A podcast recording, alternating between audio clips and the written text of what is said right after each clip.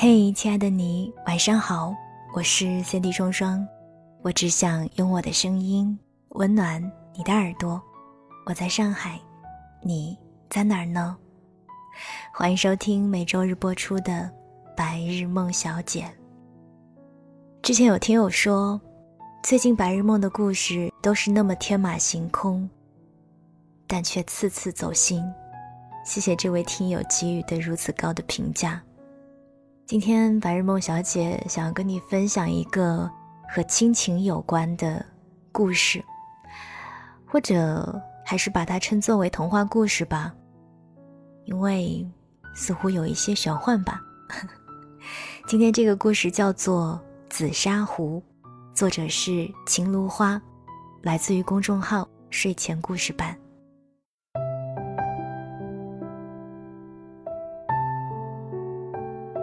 孙瑶的爷爷去世的那一天，走得很安详。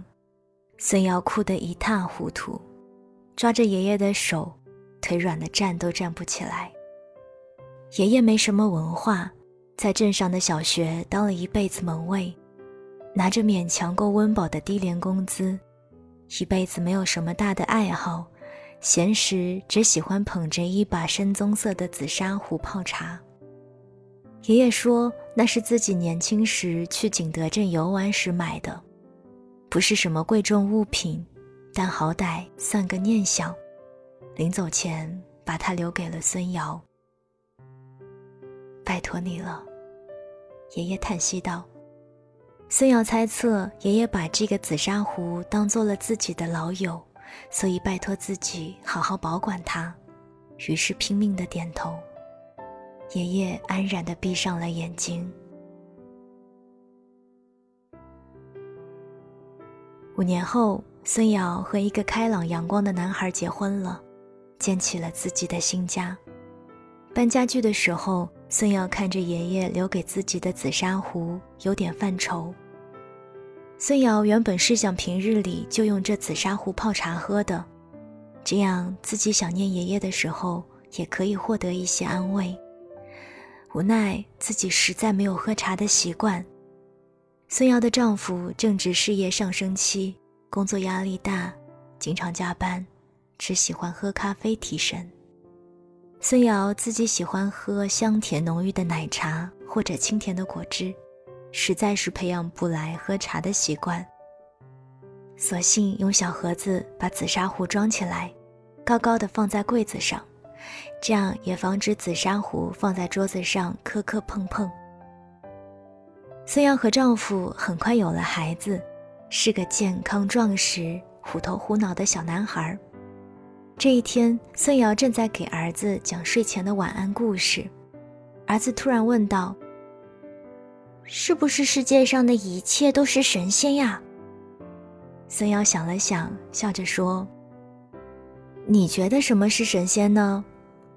儿子指着柜子最高层上放着的紫砂壶，“嗯，那个是不是神仙？”孙瑶摸着他的头，“那个呀，是妈妈的爷爷留给妈妈的紫砂壶，可以用来泡茶哦。”儿子自言自语道：“我觉得这里住着神仙，嗯，就像阿拉丁神灯一样。”孙瑶被他逗乐了。那你试着喊一喊他，看他会不会显灵啊？儿子认真的呼喊：“神仙爷爷，神仙爷爷！”明知道不可能，不知道为什么，孙瑶竟然也不由自主的看向了柜子上的紫砂壶。爷爷离世这么久了，但他总感觉爷爷并没有离开，似乎还守护着他。紫砂壶纹丝不动，儿子失望的嘟起了嘴巴。我，肯定是我的声音太大吓到他了，我下次再试试，肯定能成功的。孙瑶笑着拍拍他的头，乖，该睡觉了。孙瑶一家的房子买在一个新建的住宅小区，这几年住户陆陆续续将空房间都填满了。小区里正逐渐有了生活气息的时候，近日有贼出没，专挑白天住户家里没人的时候下手。听到这件事情的时候，孙瑶正在公司上班，她打电话给保姆，却始终无人接听，顿时心下一紧，一阵不好的预感袭上心头。她请了假，就急匆匆地赶回家。丈夫的公司离家较远，估计还得有半个小时才能到家。刚打开门，就看见保姆晕倒在门口，卧室里隐约传来儿子的哭声。孙瑶无暇犹豫，立刻冲进了卧室。她看见一个陌生的男人倒在柜子前，头破血流，不省人事。头旁边是破碎的紫砂壶碎片。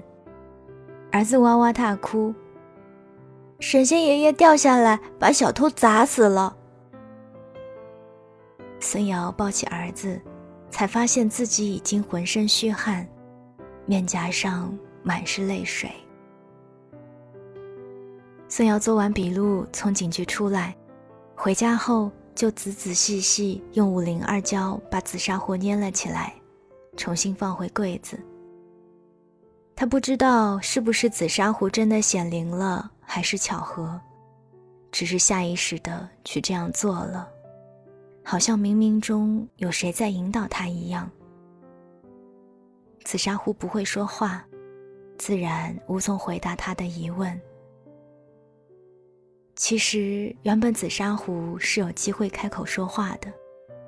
小偷进来的那一天，正好是他被烧制出来的第六十年，正触通灵性，可以勉强控制自己的身体和发出一些简单的字节。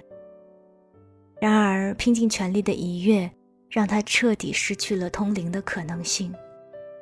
五脏六腑都疼痛的错了位，全身上下如同刀绞。但他并不后悔。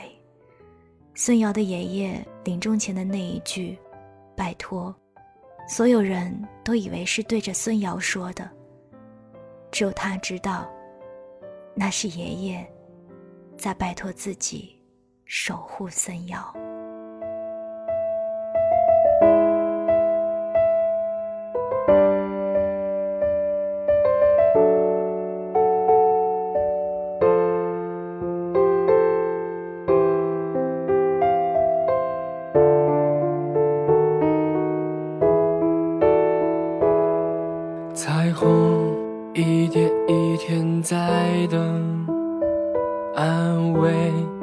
上头的天空，吹干伤口的是微风。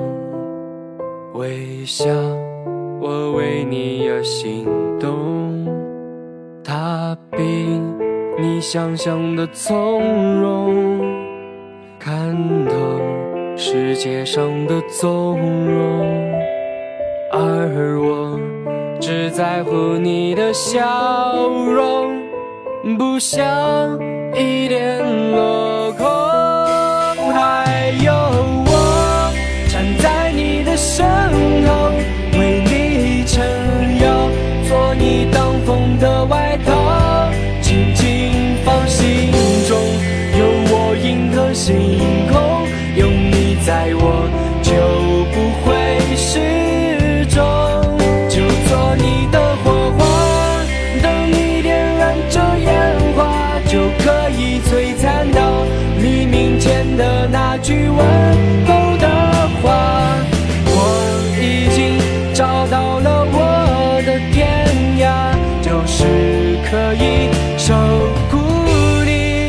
这天下。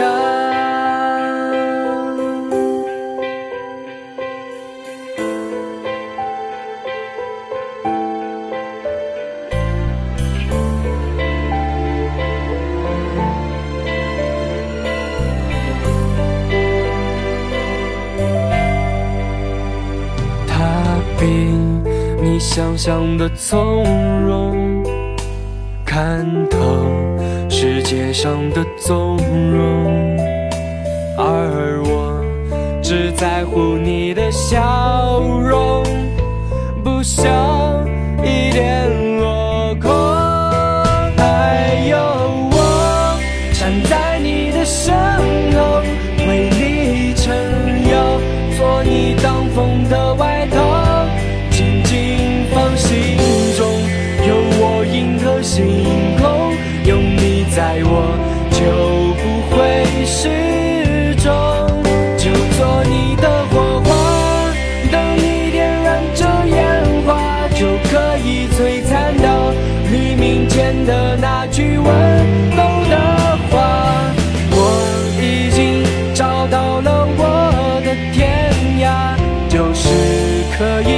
So